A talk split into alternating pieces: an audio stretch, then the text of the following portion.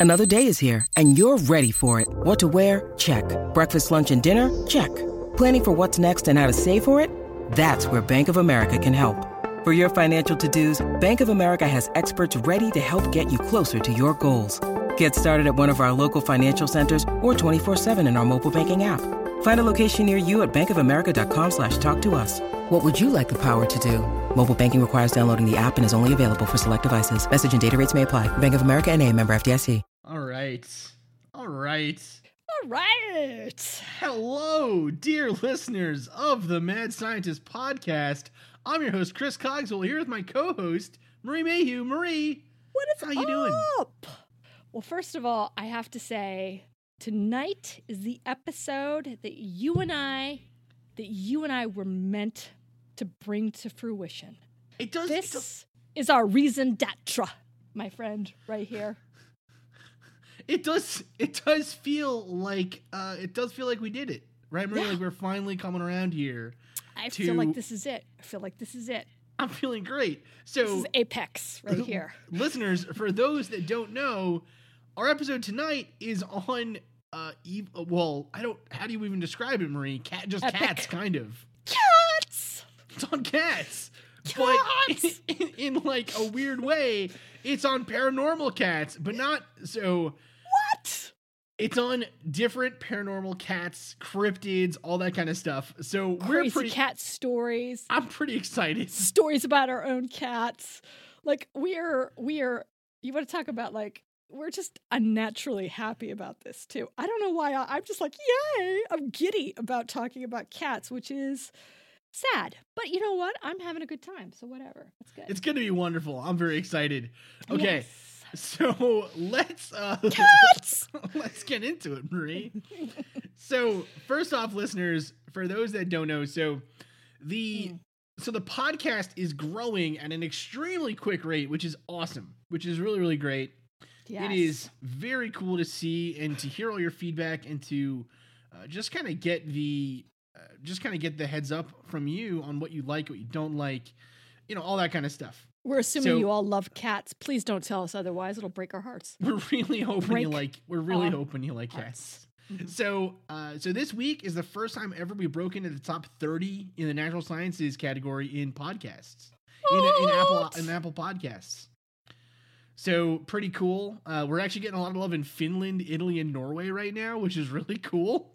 Sweet the Danes. Yeah, the t- the Danes like us, which the is Danes. which is nice. We're huge with the Danes. And It's so, crazy. Yeah. as you know, if you listen to the show, so we have had a lot of kind of things going on recently for ourselves personally. So, for instance, I just moved into my new apartment. This is the first time recording in a new apartment, Marie. Oh my God. So why did you move? I'm such a bad pod partner. I didn't even know he moved. No, it's fine. You got other stuff going on. We moved. Uh, we moved basically because they're they are building a they're building a soccer stadium. like not with like seriously, I can throw, I could kick a soccer ball at the soccer stadium from where we used to live, here in the Twin Cities. So with with the soccer stadium going up, like it's gonna open in like the, I think it's gonna open next season or something maybe. Wow. But the traffic in that area is already pretty terrible. And hooligans? Are you worried about the soccer hooligans? not really not really worried about hooligans. More worried, Hooliganism. more worried Rampant hooliganism in the uh, in the Twin Peaks. just kind of more worried about like what happens to any area where they put a stadium ever. You know what I mean? Like it's never they, true. Stadiums never increase the good like they never increase the safety or like Or niceness of an area or the noise or the traffic or the pollution or any of that stuff. So considering the area was already kind of like on the just on the edge of kind of, you know, uh I guess Safe. not not not really safe. No, like the area we, Habitable. we were living in a super safe area, whatever. Like that's totally fine. Um, Mm-hmm. just more more like we were living right on the edge of like there was a major highway there. So some days it was like you could, just couldn't drive. Other days it was terrible. Other days it was totally fine. Like it kind of varied pretty often. To now with this stadium, I'm just like it's always going to be terrible. Like it's Yeah. it's gonna suck. It's So we so we moved. Uh, we also just got a bigger place. My oh my God. Moving on up. my old recording room is bursting at the, was bursting at the seams with uh monster things and I alien say with, books. Yeah, with, with Halloween doodads. Like, oh my god, did you have like two or three like U-Haul trucks just filled with Halloween paraphernalia? We had a whole box decorated Chris's tchotchkes, which is bad. which your isn't movers, great. your movers are like, uh, where would you like the 27th box marked uh, Halloween, sir? where do you You're want like, this? Anywhere. Yeah, where do you want this dozen grimoires, sir? So, uh, pretty exciting. So that's what happened with us. And then Marie, you had a bit of a family trip. I had a family trip. We went to Colorado. That's where I recorded. We recorded um, our our uh, get together with Rob and Sam on Yeah. the Fresno Nightcrawlers. Um, which, by the way, and then soon after that, after I got back, I actually we took a road trip to Southern California and we went right by the exit for Fresno, and I was like, "Oh my God, Fresno! So Shout out Fresno!" shout out. So we actually have a special interview coming up with one of the original reporters of the Fresno story. Not not the person reporting it, a reporter who covered the story. Are Um, you actu- kidding me? I'm is not news kidding. To me, They This contacted the show. people. what? They sent us a message on Facebook. He said he's a listener and he'd love to talk. Is he for real? I, I don't know. We're gonna find out, won't we, Marie? We're gonna find out. First of all, like shout out, thank you for getting in touch with us. Stuff like this is like completely. It is like catnip for us because we love it so much. Because it's just like I mean. I- mean, the guy who, or the woman who, the reporter who covered the story. Did they? Did they give? So, so do they know that you, Dr. Chris Cogswell, are a little bit siding on sort of the uh, the skeptic side of yes, the uh, Fresno they do. They do know that. They do know. And so, what was their? I don't want to do any spoilers, but you know, I, on the other hand, I don't believe in hardly anything, and I am hundred percent down with Fresno Nightcrawlers. Seriously, I think that that's like if there's going to be alien life out there, I want it to be something like the Fresno Nightcrawlers. So that's awesome. I don't even want to know if they if what they think. We're gonna. No, this is, it's gonna be that's great. Awesome. I'm That's very awesome. excited. Okay, I am let's let's get into let's get into these cats, Marie. Cats. Welcome to the Mad Scientist Podcast. Today's episode Cats.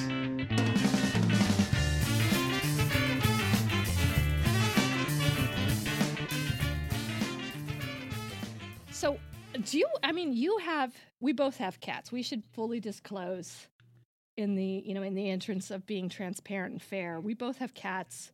I'd like to think of myself as a cat and or dog person. Um, I think the reason I have cats now is when I was a kid, mm-hmm. my mom was allergic, so we we could never have cats. And one of the big stories was, well, Marie, when you grow up and you have your own apartment and you're making your own money, you can ha- you can get a cat. And so like the very first thing that I did as soon as I moved to San Francisco, got a job, got an apartment, like before I got groceries in the house, I had an M and F and cat, yo. And it was like of course. like it was like the first thing. And I I've always just associated cats with sort of you know this this uh you know this this thing I could never have as a kid. And so we've always had cats and I have a cat now. Or I should say my daughter has a cat now cuz the the cat Sophie picked her out. And the cat's just you know it's like it's almost like a um a yellow lab. It just it's the size of a yellow lab it's sort of has this dopey nature it's awesome and I am a big I'm a I'm a big fan of it. I'm a big fan of her, I should say, of Sophie. So that is my cat, is is Sophalicious, as we like to call her. Good stuff. All right, Uh-huh, nice, uh-huh. nice. So we yeah, so we have two cats actually. So we have we have Chippy, also known as Dasha, who okay, so originally when we when we got when we originally adopted her, so Katie and I were in college. Katie mm-hmm. was like, I want a pet. I don't know what kind of pet I want. It's either between like a puppy or a cat, right? And so, and I say puppy just because we were gonna get like a small dog. Yeah. But so we we that. looked at like some we looked at some like adoption places, whatever. And there were like a couple of cute dogs we were thinking about maybe, and then we went back to Staten Island for a summer, right? Like in between classes, and Katie's Katie and her mom are like, we're gonna go to the animal shelter just to like look, just to see what kind of what kind of cats they have. right? Like just, just, to to look. Yeah, Just seriously. browsing, just looking. And so, like the minute that they decided we're gonna go just look for cats, was Mm. that was the end, That's the kiss of death. right? Like, they, like it. they're you're, you're gonna buy a cat, like you're you're taking home a cat, right? You're gonna adopt a cat. So she goes, and this this obese gray cat will not stop meowing at Katie. It's just like meow, meow, meow, whatever. And Mhm. Katie like heart melts, falls in love with this cat. The cat's name is Penelope, and so What Katie. with those names. I don't know. Shelters. Like I see in some shelters, I mean, you have to name so many animals, so I get it. I get it. But like some of the Mm. names, yikes. It's not great. So Mm. then Katie drove home. Her and her mom are like, "We should really go back and get that cat. I can't believe it. It was so cute." Yada yada, whatever. They call me. They call me and they say, "Chris." So so okay. So they call me and they say, "Our you know my dad doesn't want a cat. Katie's dad didn't want a cat at the time." Mm-hmm. and they and so she was asking me can can you you know will your mom let you have a cat for like the rest of the summer because the cat they didn't want to get they didn't want to leave the cat but they they knew they couldn't have it. And so my mom was just like whatever right? Like my mom my mom was like yeah that's fine for like a month. I don't care. Shout out Dora. shout out dora but Ka- katie's dad was just like you can have a cat like i don't care anymore. Whatever. So they so they go back they get the cat they bring it home whatever. She renamed it oh. dasha and then we immediately Dasha. started calling it chippy instead and this cat is the best it's this little fluff oh i didn't even i didn't even finish the best part of the story on the the week after we adopted her, or the week after Katie adopted her, there was like, you know, like your local newspaper will do like pet of the week or whatever. of course. So she was pet of the week. Oh. It was Penelope. And so I have the cutout of that still in my mom's fridge. It's still there when I go home uh, to Staten Island to see it. It's really great. I'll have to I'll have to throw it up onto the website maybe. But so we have so we have we have Chippy who is now very Chippy. old. Well, and is the name of our production company. Yes, yes. Chi- damn it, Chippy Productions Damn it, for Chippy, Chippy the cat. Which I don't know. It was just as a quick little side note. How we got to that was like Chris was setting up, and the cat was antagonizing him somehow. I don't know, being smarter than Chris probably. It was like you know, 100%. just gets like he was like, "Damn it, Chippy!" and I was like, just repeatedly, like three or four times. He's like, "Damn it, Chippy!" And I was like, "That's." Probably the best two words I've ever heard put together It's gotta be the name. in the it's be the English name. in the English language. Forget cellar door and all that jazz. Damn it, Chippy. It was hysterical. Chippy's so and the good. angst in your voice. Anyways, so what? And, and Chippy's adopted fuzzy sister is Seaborg- is Seaborg- Glenda T. Seaborg, which is a name that I picked out for my favorite scientist, Glenn T. Seaborg. you don't say. He's so great. Yeah. So Seaborg uh, is Chippy's little sister. They do not get along, Oh. but we have two cats in the house. They get along okay. They're they're starting to warm up to each other. They kind of, it's you know it's been about two years. And they don't always bite each other now, which is nice. But but you know they sleep fine, they hang out, whatever. It's okay. It's it's totally fine. Uh, Oh and yeah, so we have two cats, but the so Seaborg. cat, cat, so a, a horde a horde of cats and a lifelong belief that you've been abducted by aliens kind of seem to go hand in hand Yeah. yeah. right that Yeah. that and kind of you know spiritual and whatever and the the the connection between cats and the paranormal goes back to uh, goes back to medieval times even farther than that Oh yeah. cats were considered a holy animal in ancient egypt they were believed to be a uh, they were believed to be a basically a animal form of the god Sekhmet, I believe. Yes. Or the and- goddess, right? Yes, yes, yes, yes, yeah. the goddess Sekhmet. yes. And they also, I mean, they played a prominent role. Cats and other familiars, right, played a, a prominent role in uh, witchcraft history Yes. throughout throughout uh, Europe. So cats were considered to be a um, kind of a wily, intelligent creature who had a link or an ability to see between the real world, the physical world, and the spiritual world, and that's that particularly made them very adept as familiars, which were sometimes physical, sometimes ghostly animal companions that would uh, speak in English or communicate some way to witches and basically help them in their Mhm. dastardly deeds. And so the you know, and that's become the a modern trope with witches. You know, you see like on Sabrina, the Sabrina the witch or whatever, right? Where she's got a cat. The what's the cat's name in Sabrina the Teenage I don't Witch? know, but I love it when it files its nails. I think Yeah, it's- it is hilarious. So, but so the cat is the cat has this very mythical kind of place, I guess, in the world of lore. Yeah. But modern day stories of cats, paranormal cats, Oh my god.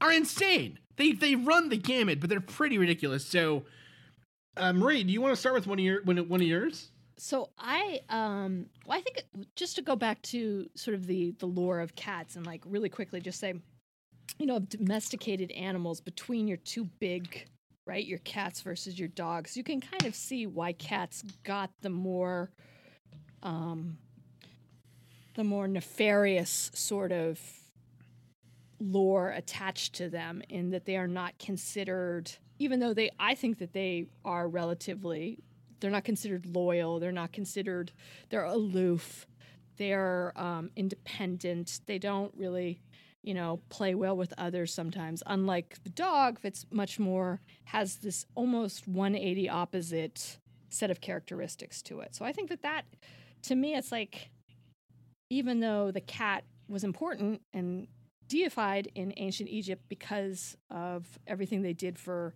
you know keeping you know, rodents away from grain and all of that. I just find it amazing that like I don't know, but they that there is a lot of sort of like well, like we were saying, like nefarious, like the the the cat stealing the baby's breath kind of thing to it, which is always to me a little, you know, a little off putting. Um so I'm trying I'm gonna go back in and I think my my so I've got a few. I've got a few, and we're I'm pulling this from from a source on the on the internet. I mean, basically, if you go into the into the uh, into your Google and you uh, put in strange cat stories, like the stuff that comes up is just gold. It's just gold, and I haven't really validated or you know done another primary source on this, but there's a few. So I would have to say is one of my favorite stories is um, Stubbs, the cat who serves as a mayor in Alaska. Ooh, Stubbs. Yes. Uh, a town in Alaska with only about 900 population appointed a part Manx cat, which a part Manx is kind of interesting because Manx cats have no tails, correct? It's- I mean, I don't know. It sounds Right? great. and if you're part Manx, if you're part Manx, maybe you have half a tail. Okay, so we're going to check that out later. We're going to verify that later. Stubbs to the office of mayor in 1997. Held the uh, the post ever since, um, and is just like so. What I don't get about this is so immediately I'm thinking, well, like, did this town in Alaska just decide to do some sort of was it a a uh, you know a protest vote or something like that like a, you know I how did this happen Stubbs, They- Stubbs, Stubbs. Stubbs, I'm, I'm all for Stubbs. versus some but contrary to popular reports the cat did not actually win a write-in vote because the voters rejected all human candidates someone just appointed him to the post so Stubbs' position is entirely uh, ceremonial, Hmm. and it's uh, it's it's in in in unincorporated census district in the Anchorage area. Talikana, I believe, uh, uh, Ta Takina, Takitna is the name of the town, and it's also um, cited as the inspiration for the 1990s series TV series Northern Exposure. Hmm. So even if let's just let's just step back from this and say, okay, you know what? I'm going to say with Stubbs, it's just a ceremonial position, but the cat's mayor, right? The cat's the mayor of the town since 1997. That's kind of like a crazy. That's that's just peculiar. Like I don't know how 900 people agree on anything, right? And they somehow are totally cool with uh, with a cat, a cat being their governing body. Well, so so there was a uh, there was a cat. Uh, so the the cat's name was um was Browser, right? And so this was a cat who was in um where the heck was he? I, I can't remember exactly where he was here, but he was a oh here he is here he is White Settlement Public Library in Texas. Okay, he was originally adopted in uh, in this library to help with a rodent problem. Okay, Which again makes total sense, right? That Right. makes sense. and so now he is he is a uh, he's a he's a fixture at this library, right? He's got a job at the library. He's like a, he's like a librarian. He's got a little seat and everything, right? Yes. And but they originally so uh, a city a council little overdue stamp. a city a city councilwoman uh, a city councilwoman put in a a thing a, a law I guess or I don't know a council vote something whatever Right. to um to get rid of Bowser or browser sorry browser because he presents a inconvenience to people with cat allergies right the libraries claim Which is they have totally fair. That's I mean that is That's fair. It's fine, point. whatever. That's the library says it has a air purifier that will remove 99% of allergens from the air okay but uh, after it, it went on to reddit that's where i first saw it and it became a ginormous international story. The city was just inundated with emails and letters. And so the uh, the people mayor here ticked, right? uh, the people really really ticked. So People were ron white not. Ron White, the mayor of White of a White Settlement, the name of this town, which that's an interesting name for a town, um, is quoted here saying, "quote uh, Now that the controversy is behind the small city, White said he is glad it's all over with. Quote: It was a waste of time and money. It was ridiculous to do that, and they did it without thinking ahead. He said it was absolutely wrong to begin with." And the uh, the city Yeah. councilwoman did not respond to ABC News request for comment. Um, The cat's the cat's publicist, however, had is going on going on to sixty minutes, right? Oh my goodness, it's so silly. so joy, hitting it with some and joy. That's some good stuff. ridiculous. So browser, good for you. Still got your job. There's some other so there are some other stories too about cats with jobs. Like there's uh there's one God. there's one that was in uh, there's a cat in Japan, right? Mhm. Um who like f- who goes to the market to get fish for his family every day. Aw. And there's a penguin that does it too actually. which I've is, seen which is I've cute. seen That's that one on YouTube cute, as too. well. I've- Okay. uh, that's pretty cute too. That's so that that is a good story, Marie. So one okay, one of my f- Oh, go ahead. So- yes, yes. no, no, so you like the mayor. So you're- the mayor I story is one of your good mayor ones. cat. I love the mayor cat. Governing bodies, feline governing bodies, like that's just. And the town again, it's not like they were like, you know what, this stuff with the cat, it's not working out. Like our budget is totally jacked. Um, infrastructure, unemployment, town's going to town is going to hell in a handbasket. No, they're like, you know what? Let's just let's just keep this sweet thing happening. It's going well. Nine hundred people totally happy. what? well, because of a cat. Okay, Love so this uh, I found I found a really fun article on um on strangerdimensions.org. Or sorry, strangerdimensions.com. Okay. Mhm. Now, the the first article here is titled Five Signs a Ghost Cat is Haunting You Right Now. okay. And, and that one that one which is different than a regular cat. Just that one effing with you. How? that one that one starts that one starts with quote cats are interdimensional beings we've They already established are. that they can teleport and even We've already come back to established life. that. Well, that there's that's there's yes. there's no Yeah. point going over that again No. and uh, that links Beat over that to an one to article that links over to an article again on strange dimensions stranger dimensions that says are cats interdimensional beings strange tales of teleporting felines now what i what, what i really like Sorry. about this what i really like about this website is yeah. on the right hand side there's a latest posts thing Mhm. okay here's uh here's a couple of those ones okay i know we're taking we're kind of going off of cats really quick but we'll i promise we'll be back so is the ouija board just a game all right fine Mm. Goodyear One for the blimp. ages. Goodyear blimp mystifies residents of North Carolina. Okay, Well, okay. fine. Mm, Yeah, Uh, go- you can go. You can go either way with that. Okay, video spongy human sea creature mystifies Chinese beach. Mm. Okay, but here's the Mhm, best mhm, one. Here's the mhm, best one. hmm Jason the horse. Is he a horse in human form? Of course, of course. I don't understand.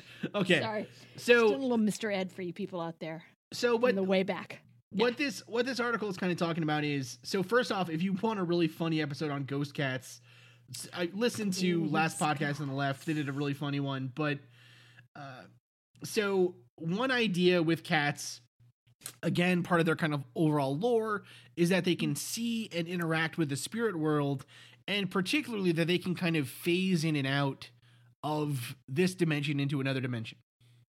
That they can actually uh, go between the real world and the spirit world. Again, a, a thing that makes them a very good familiar, particularly, and, on all that kind of stuff. This, by the way, best episode ever. Best episode ever. it. I'm I calling it. I just like this one just because I think it's really funny. And- awesome. Keep no, keep going. I'm and- enwrapped. and but there's a whole there's a whole internet side about you know cats can ward off ghosts and cats can see spirits and you know oh my goodness my cat cured my cancer you know people like oh god people get so weird about cats marie i don't understand it But I, I'm loving the five signs. So what are the five signs? Like I, I'm Okay, so I'm just hanging out. I'm watching TV. I'm you know I'm watching uh, you know uh, American Ninja Warrior or something along that case. And what's what a and something happens. okay so one a Mhm. furry presence A furry presence. Okay. so if you feel that something is staring at you it might be a cat okay. okay Okay.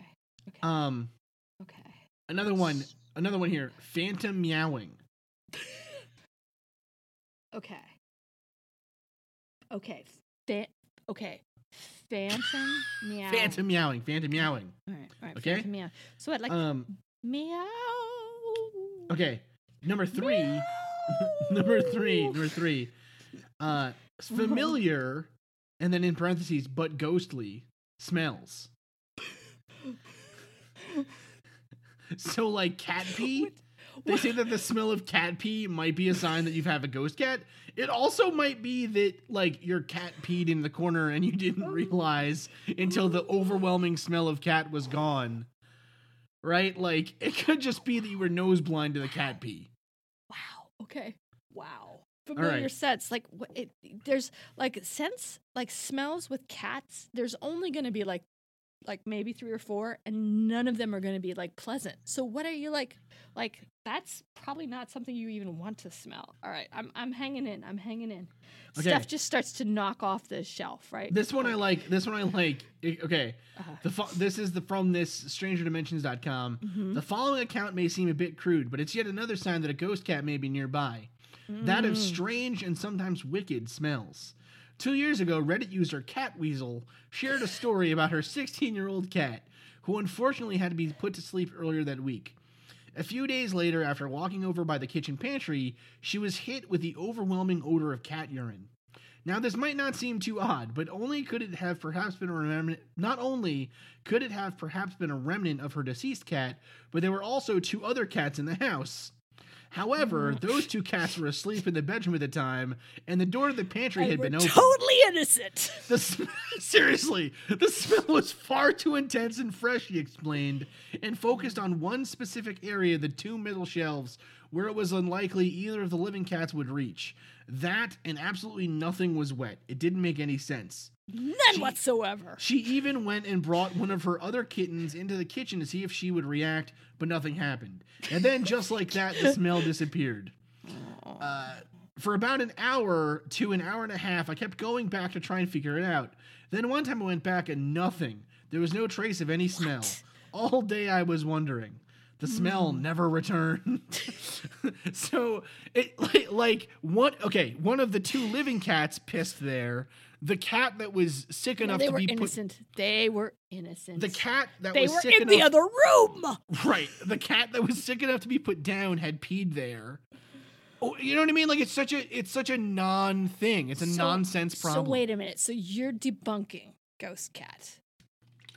In this case, Oh, okay. All right. All right. In this all right, case, all okay. right, All right. I'm Number ready f- because then I, I, then we have I have another case study for you. But let's let's get the rules of what of what that is. sure, sure, sure. So okay, four. Because we're only like stinky odors. Right, right. So four, four shadow cats at the corner of your eyes.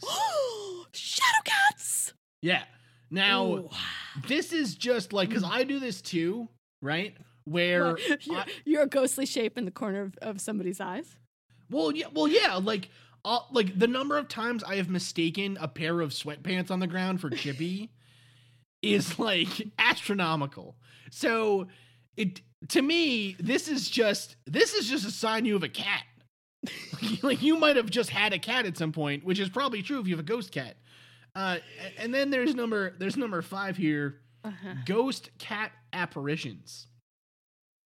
Full uh, full feline apparitions. Yes. Now that to Come me, on. that number five to me seems to be the only indicator that you have a ghost cat. you know, everything else, everything else on this list could have just gone either everything way. else is yeah everything else is debatable or sliding scale i think that uh i think that uh i think a full apparition a full-blown apparition you can call it you can say I got a ghost cat. i got i got me a ghost cat Yeah. Okay so from pawculture.com uh i will bring you the story of the crescent hotel what makes this hotel so spooky morris the ghost cat. So, Crescent Hotel and Spa in scenic Ozark Mountains, overlooking Eureka Springs, Arkansas. So, don't be surprised if you're checking in for your mani pedi, maybe a seaweed wrap, I don't know, whatever they do in the Ozarks, and you feel a cat jump up on your lap or brush against your legs, only to look down and see that there is nothing there. The hotel has sp- supposedly the Crescent is supposed to be one of the most haunted in America and boasts many ghost stories according to this website. However, none with more notoriety and fame than Morris, the orange tabby that was the hotel mascot from 1973 to 1994. So he was named after the the famous Nine Lives food cat at the time, and was a uh, I guess was you know owned by someone in the hotel and you know resided there and you know became sort of the mascot and even earned the nickname general manager by the hotel staff. So, hmm. yes, right? So then of course as as cats are, you know, they come to the end of their life. I believe he was even buried when he passed away. They had a, a well-attended wake for said Morris. There's a portrait of him that still hangs in the lobby, along with a memorial plaque and a poem about the cat. Uh, and he is buried in the back of the hotel in a flower bed. Sorry, in a flower bed just beyond the ver- verna- veranda. so whatever they can never the problem being is like you got to be really careful when you like put in your perennials okay Sure, sure, sure, yeah. All right. So but does does morris still roam the halls of the crescent?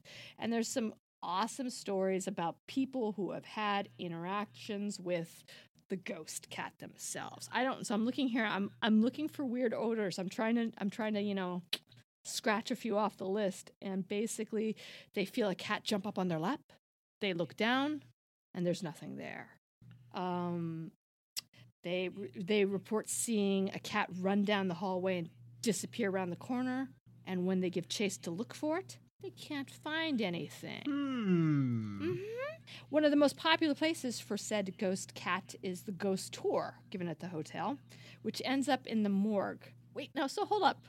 I am reading this off of Paw Culture. Why does a hotel have a morgue?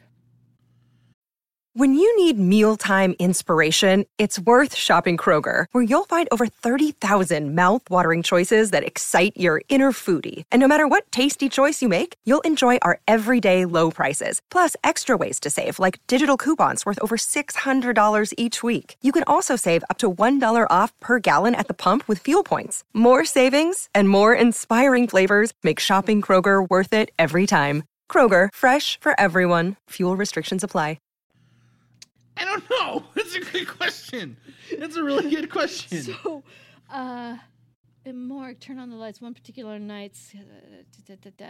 So, um, we're gonna come back to that because I kind of that should be your clue that you probably don't want to stay there. Any that the spa is is you know a little questionable in that it's it's actually a morgue.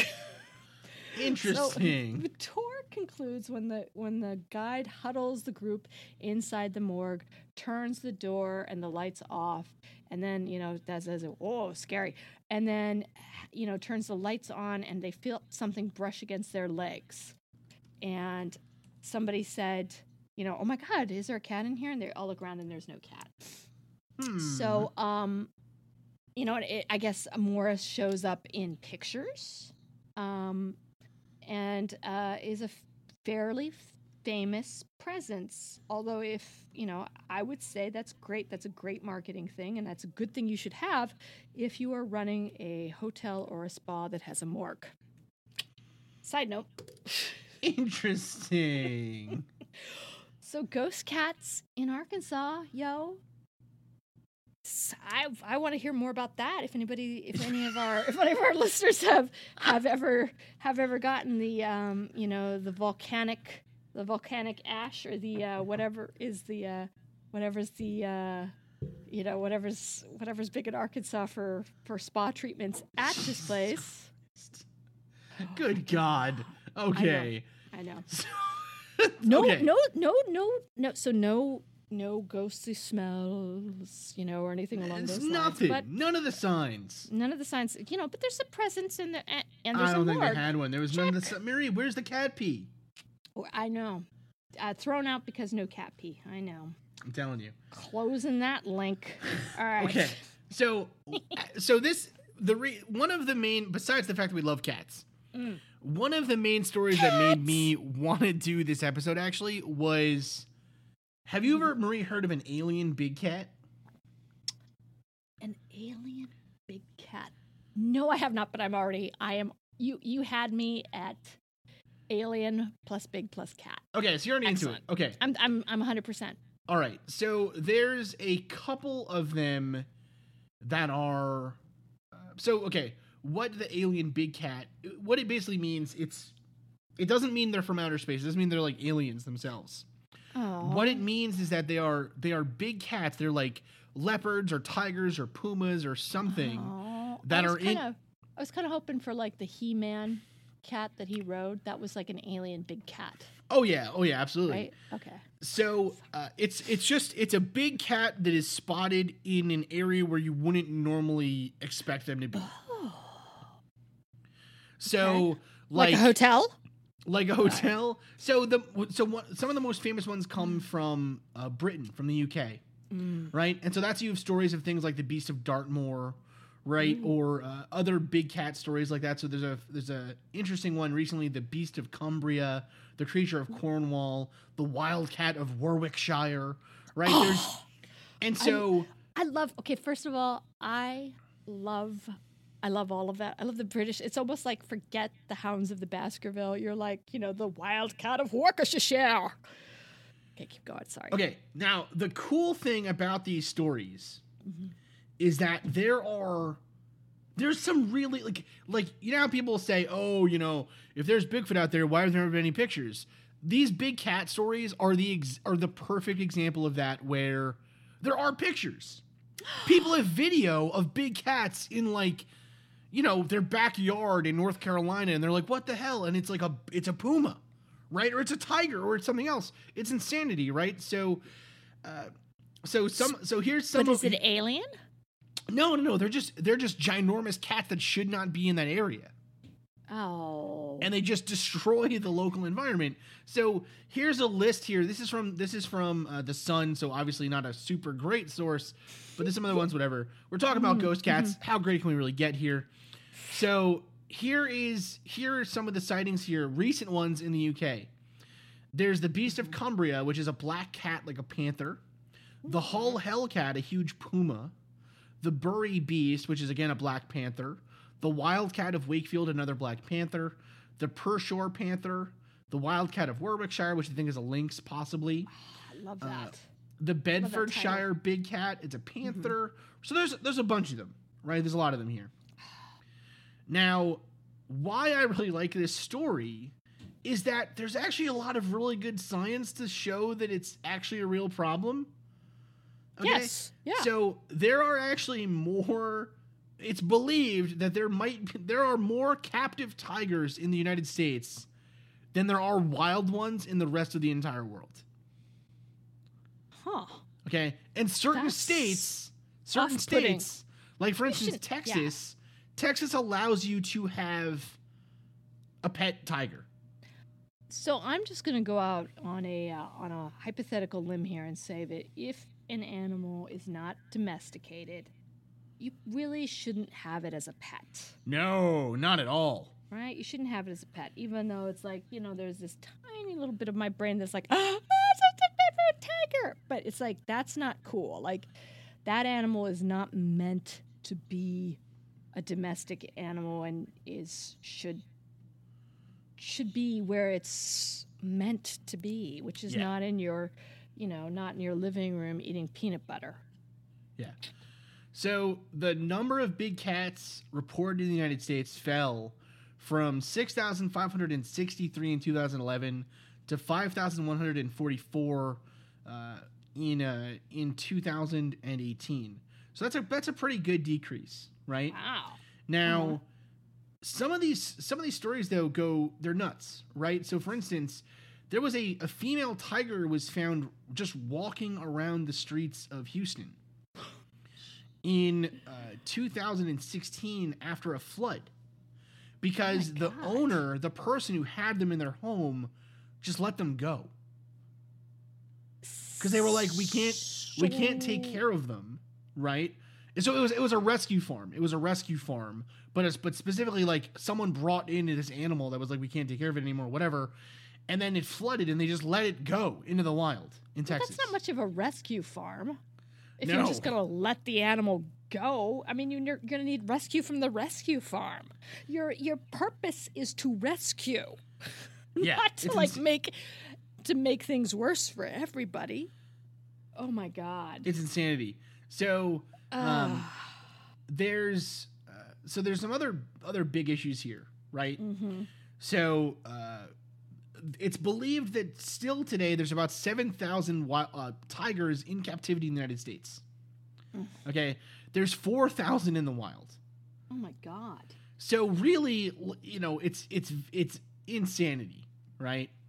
Yeah. Now, the with that comes a tremendous amount of maulings.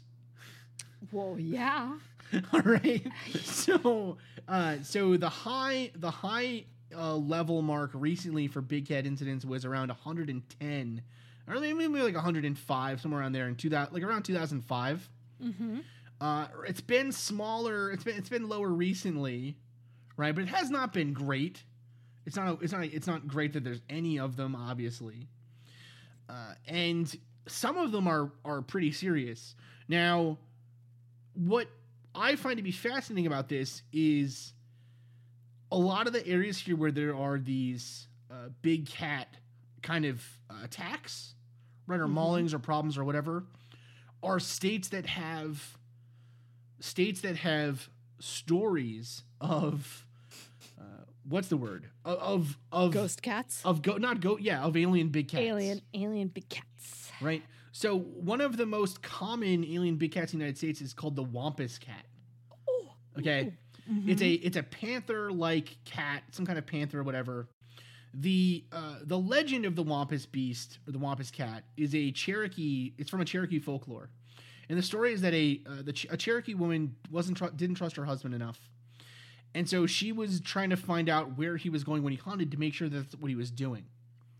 And so she put on the hide of an animal and went to go try to find him, and instead, you know, on accident, uh, picked up some hunting secrets of the tribe that she wasn't supposed to know. And so the uh, the the shaman or the guards or whoever caught her and then cast a spell on her that merged her into a beast, uh, like kind of a werewolf sort of thing. All right. Yeah. Now, the story is said to be uh, have glowing eyes. It's supposed to be, like I said, a black cat, quite big, muscular, all that other stuff, whatever. It's most well known Mm-hmm. in kind of the Tennessee, uh, Carolinas, that kind of area. Mm. Right? Wamp- Wampus area. The Wamp, the Wampus area, right? The It's- Wampus belt. Yeah, right. it's a it's Oh, an interesting so it- mostly like Appalachia, right? That's kind of where it's most commonly found. Now, that's also a region that had big cats in the past as well, right? Uh Mm-hmm. not not necessarily uh, giant black glowing-eyed monster animals, but had had big cats, you know? And uh, you know, so uh, it makes me wonder with these cases is it a mix of is it is it really sightings of big cats that have been escaped or are being let loose by people or are just still naturally living in that area you know because a lot of these cases happen in places where we, we there used to be a population but now we don't think there are anymore but maybe there's still one whatever or are these animals being released and then just living living life well Mhm. enough that they're able to uh, survive in the united states I think it's probably a mix, and it's also a mix of like I I mean my dad who is in Colorado, you know, reports out, you know, he he hears something, you know, knocking around the they live on this alley and he, he hears something knocking around the trash cans in the alley and of course being the ever vigilant guardian of the alley that he is he's out there you know he's looking out there with a flashlight. And i guess like the week before we were there or even a couple days before we were there um, it was a mountain lion. So granted he lives again rocky mountains they're going to have those they're going to have that type of wildlife. But the wildlife is coming further and further into populated areas as the populated areas go further and further into their natural habitat as well. So I think it's like this weird, sort of this weird mix of uh, there being less indigenous areas for wildlife that are of that size, and the ones that are surviving are, you know, going into find the Chick fil A in my dad's trash. sure sure Right? sure sure yeah, so yeah I of think course that's I think that that's that's a good part of it. I mean, I don't necessarily think that these things are alien and or ghosts. Cuz also no weird smells. interesting no no weird smells No weird smells. So, so there are uh, there are some other stories like this just around the United States. So in Maine, it's known as a uh, in in Maine, it's known as a luncasus. Ooh, the, the fighting Lunkasuses. All right, it's a maned, supposedly a maned lion. It's an American lion, basically, like a big cat that lives in America. Well- and there have been there have been sightings of these things for a very long time.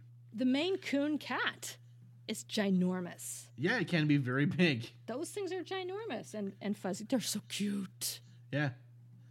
Now there are some there are some other uh, cases here too where things have been actually found.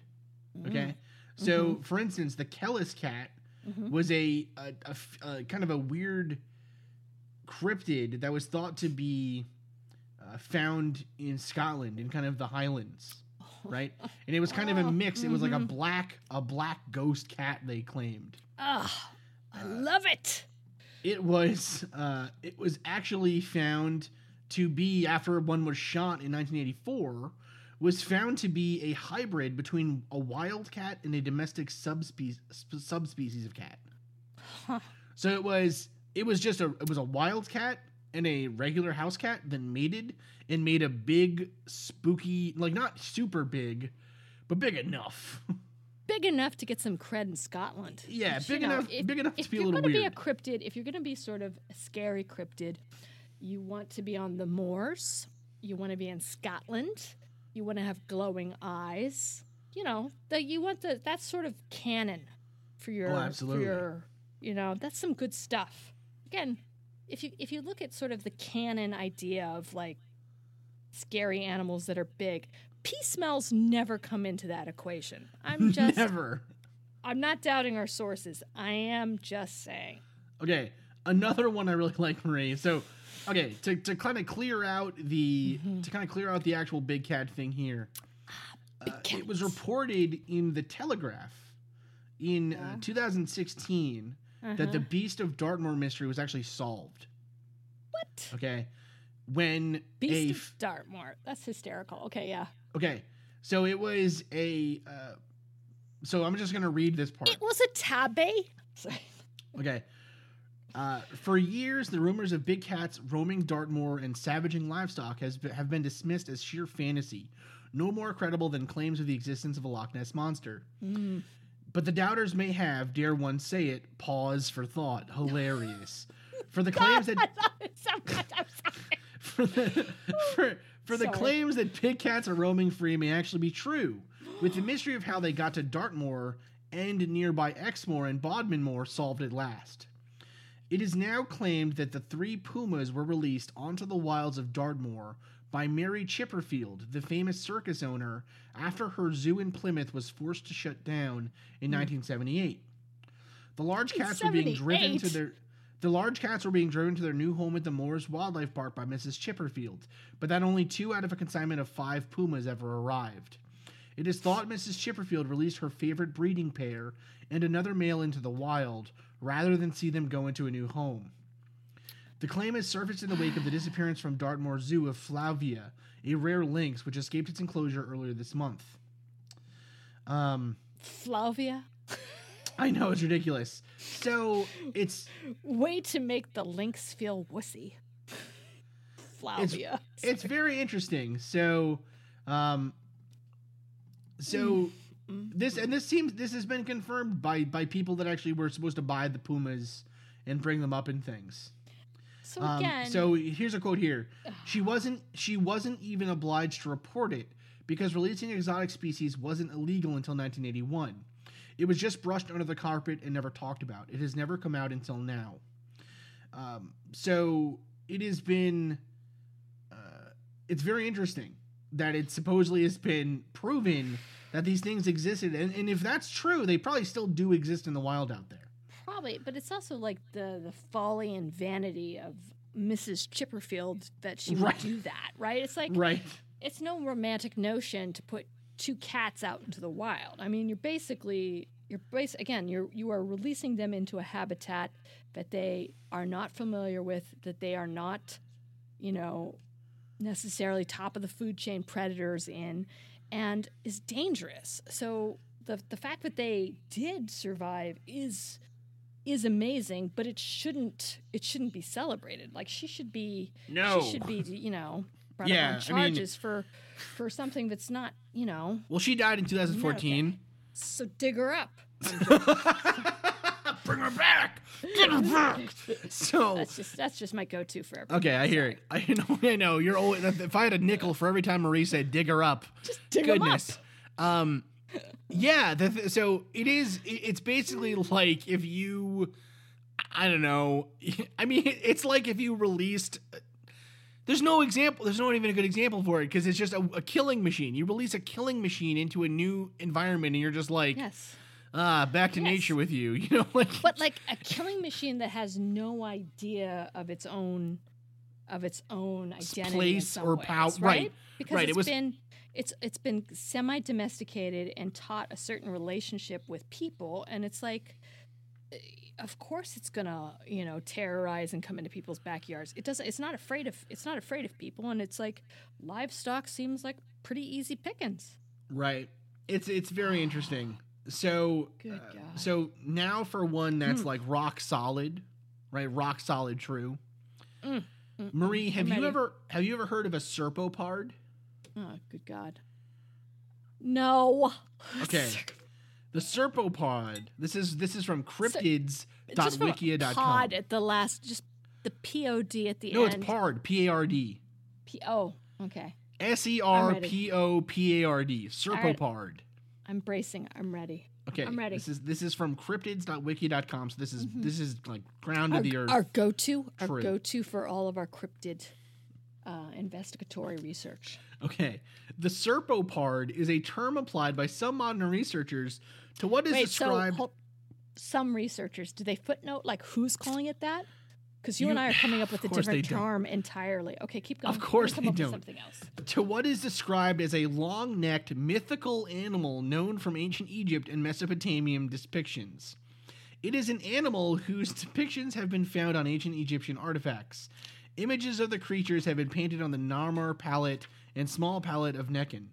The serpopard is a cross between a leopard and a serpent, bearing the body of a leopard and the head of a snake on a long neck. The Egyptian, this is my favorite quote. The Egyptians are well known for their accurate depictions of animals, leading some archaeologists to believe that the serpopard is not a mythical creature, but an extinct animal that existed during that time. Now, what part of putting a bird's face on a man's body is considered an accurate depiction of animals? Ah. If there's one thing everyone knows about ancient Egypt, it's the hieroglyphics of like a cat's head on a person, or the Sphinx, or like any of that other crap. Or Anubis, or Ibex. they're they're the of them. worst. They're the worst at depicting real animals. I don't understand. They weren't supposed to be real. They were No! supposed to be gods with attributes that meant something that was, you know, that was deified and signified by animals. I don't so um so what I what I really want first of all it's known by this name. So again, we're coming up with a better name because that just seems serp you know like come on now. Shamal. Somebody just filmed that one in. And second of all, is a terrible name. terrible name. It's not going to, first, it's going to be very hard to market. Second of all, nothing rhymes with it. There's just nothing that you can do with that. Um, but then also, I love like they just casually thrown in, it's seen all over ancient Egypt. It's like, no, you just cited a single place that that thing could be like a number of different things. Right. Right? What I'm not even going to Google. I'll Google it later, but I am I am sort of dubious about that. what uh, I out of the think what I think we should call it is the lioness. Oh yes. Pretty yes, we shall. Pretty Yes, good. We shall. Feeling good about it. The lioness. The lioness. We're idiots. That's the best thing I've ever heard. It's so Best episode good. ever. It's so good. Oh my god. So yeah, we're gonna have to go and we're gonna have to talk to our buddies at um at uh at our at our go to for At for cryptids. cryptids.wikia with a Z. Yeah. with a Z. Yeah, we gotta talk to him. It's not great. Cryptids with a Z. Um, okay, so just as sort of like again, I've got two more sort of fun, fun little subjects about cats. One, which is I don't know how much science is attributed to this, but you always hear stories about, you know, incredible stories about cats that are lost or that, you know, their owners move and the cat was let out by you know, the so and so accidentally let the cat out and then the family moved and the cat will will travel like miles and miles and miles and miles and miles and find them. So, from Mental Floss, nine incredible stories about cats who were lost and found. And it's like, this is some crazy stuff. It's like there's a cat who, you know, would go out and would stray, you know, and would, you know, kind of take off. And eight months later, they, so the family moved and the cat was, they couldn't find the cat. Um, eight months later, 1,300 miles, the cat found hmm. them. According to according to this, which is like that's that's some crazy stuff, right? I mean, to me, it's like that's I, I how I don't know how like so how what what is in a cat's in a cat's you know senses that they would be able to find someone Yeah, that's interesting. right or charlie five years later let me find this one it's just and it also kind of chokes me up it's so sweet like you know, Virginia Fryback of Fort Wayne, Indiana, thought she'd never see Charlie again after he went missing five years ago. That's crazy.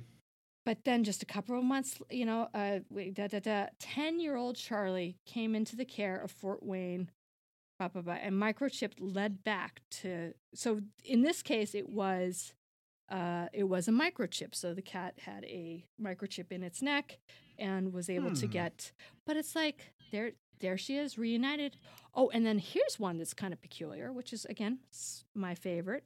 Came from Colorado, which again is the, uh, you know, if my dad's looking out the window looking for, you know, pumas, he might have seen Willow. Five years later, and 18, uh, 1800 miles later, uh, Chris and Jamie Squire of Broomfield were looking for their missing cat Willow in late 2006.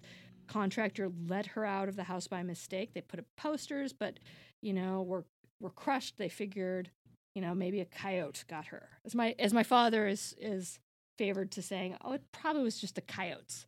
Then, 2011, call from Animal Care and Control in New York City. Willow had been picked up on 20th Street and taken to a shelter in New York City. Hmm.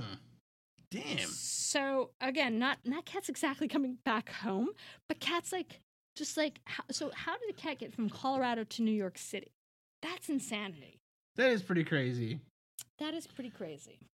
I don't Um, know. So I've got you know. So I don't know what you know what drives a cat to either, but they're very they are clearly very resourceful animals, and again, but also fairly loyal for the ones that will travel miles and miles and miles just to get just to get back to their owners, which is so incredibly sweet. Um, and then I have one more, which is sort of science fictiony, which I do love. I'm trying to find it here. It's not the oldest cat in history. It's not the cat with the loudest purr. It is a story about cloning cats. Mm. Perfect mad scientist. Again, like, dude, if there was ever if there was ever anything that was meant for us, this is this is some good stuff here. I mean, yeah. Um, yeah, 2002, scientists at Texas A&M announced the first successful cloning of a household pet, a kitten they named CC, short for carbon copy or copycat. little on nose. copycat. oh, oh, sorry. The news was met with mixed reviews. Okay, some, you know, you shouldn't be cloning. That's not cool. But other people are like, oh my God, copycat. I want one. Um, so they also, um, you know, dabbled. So this has been going on since that time. Millions of cats in shelters agreed you should be you should be rescuing cats that needs home and maybe not cloning them. Um, there's also a process, a process that happened in Korea where researchers were still dabbling in cat cloning and led to cats called Mr. Green Genes, the first glow in the dark cat, mm-hmm. Mm-hmm. which is a cat that actually glows in the GD and dark, which is So crazy. What, how does that even work? Like, what phosphorescence do you put into a? Do you put into the what? A, it's having a I hard time, Marie. I just can't even. I can't even because this should just be on, you know, cryptoids with a Z or whatever. Um, yeah. So Mr. Green Genes, first glow in the dark cat for the U.S. So it happened. Cat cloning that they actually were glowing in the dark was done in Korea, and but we have. Uh, rest assured, we have met science with science, and we have created our own glow in the dark cat. As for carbon copy, uh, or copycat, she went on to have a normal litter of three kittens and lives in Texas with the researcher who cloned her. Now, that's really interesting. Okay, so so first off, so okay, Mm-hmm. cloning is okay. So the the first question you don't had, clone. Don't fir- clone. don't clone. The Don't first clone. question you had, what makes them actually glow green, is called green fluorescent protein. uh-huh. And so what it does is it it fluoresces when it's exposed to light in the blue to ultraviolet range. Mm-hmm. And so originally it's from a originally it's from a jellyfish. It's from the uh, Aequorea victoria jellyfish. And so uh, that one specifically peaks at at a at a wavelength of 395 nanometers, which means that it will it'll glow really really high uh, with uh, with, with a hit of that wavelength of light onto it. But Right, so like with a black light, it'll glow Yeah. green. But why why why put it into a cat? Okay, the way so green fluorescent protein is used as a Mhm. tool or as a test, basically, because it's a really easy way to see if you were able to successfully mess with the genetics of an organism. Oh, Because like if you're trying to implant like a you know an anti-cancer gene or something into an animal, you're not gonna. you're see not it gonna you're not gonna know if that worked until you know whatever. you can get it to with- glow green. exactly but with but with gfp or with other fluorescent proteins and other kind of markers like that you can know exactly when it happens so uh, Mhm. the way they implant them into organisms is super fascinating and like really complicated but basically the the idea is that your your dna is constantly being like when cells are created and and uh, metabolized and do all kinds of stuff whatever your dna is constantly being uh, kind of created and then destroyed and then recreated and then destroyed and recreated and destroyed destroyed right it's Mhm. um basically it's in it's in the uh, the cell cycle right so uh your dna becomes rna and uh what's the word y- like and you end up with a green cat. Well, so so your dna gets transcribed to an rna sequence and then that gets translated into a protein sequence okay Mm-hmm. and this is why I didn't do biology because I'm garbage at this stuff and I have no idea what the hell I'm talking about. But No, dude, you're doing good. I think the simple idea of like you have to know that it worked. So you have to have some marker of it is visible instead of seeing because you're not going to be able to see if you cured cancer. You're not going to be able to see if you spliced something to something without some sort of visual indication of it. So this is one way of doing it. yeah, and so basically, Or you can just make it into a snake. There's there's Sure. a whole other side of things. sure, and so your your DNA is your DNA is coded in such a way that there are like uh, there are there are things like chemicals that we can use to break DNA up into smaller pieces. And then add stuff to it. So basically, what they do is they use these like markers to say, "Well, I'll add GFP to this part of the DNA," and then they test to see if that was actually done correctly by you know fluorescing this protein.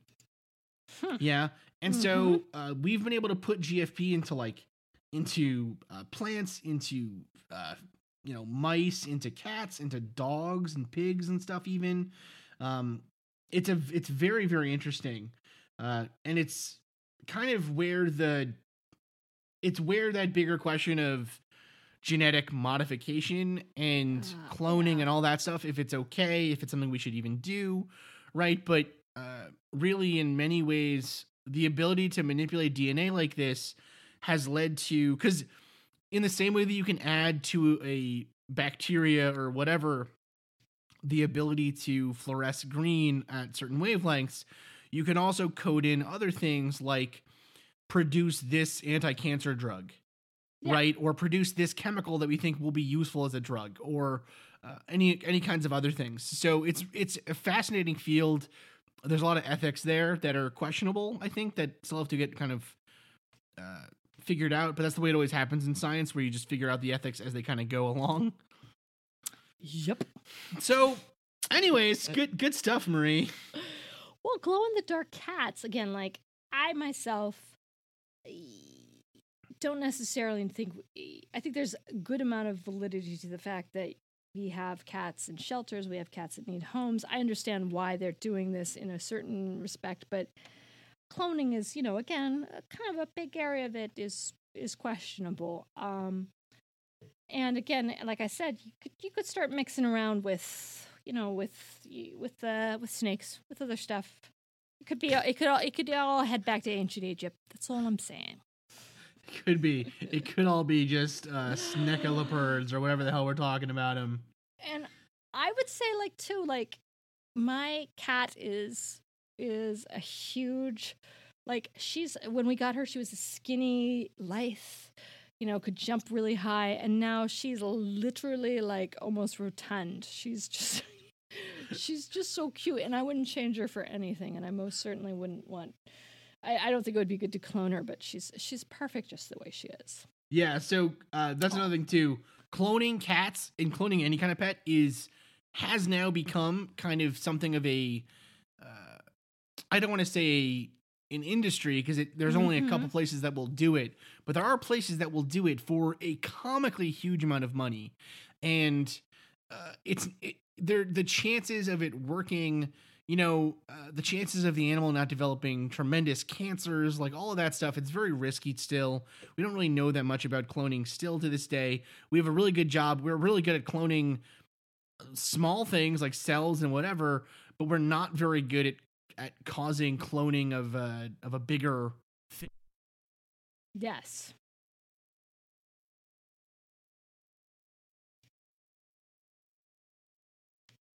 Yes you know, even if you get the same palette, if it doesn't have the same upbringing, is it really going to be the same cat? Mm, I don't know. Mm. I just don't know, Marie. Mm-mm. Nope. Nope. Nope. Nope. and that's and that's why we got to go hug our cats now. I love our cats so much. I love our cats so much. Oh my goodness, Marie. Dude, best episode ever. I love cats. Best episode ever. We love cats. cats. All right. Thank you so much for listening to the Mad Scientist podcast. We'll be back next week with an episode on economic collapse. which has nothing to do with cats. So all no. you dog people out there, get ready because we're gonna go economic collapse. Get ready. All right. Thanks again for listening. Bye. Bye. I'm Ken Harbaugh, host of Warriors in Their Own Words, a podcast that presents the unvarnished, unsanitized truth of what we have asked of those who defend this nation. As a country, we need these stories more than ever. Stories from Americans who have borne the battle, including 30 year old remastered interviews with veterans from World War I recounting their time in the trenches of Europe, and with veterans from World War II, Korea, Vietnam, and from our most recent conflicts in Iraq, Afghanistan, and other battlefields Americans may never have heard of. Hear their stories by listening to Warriors in Their Own Words wherever you find podcasts.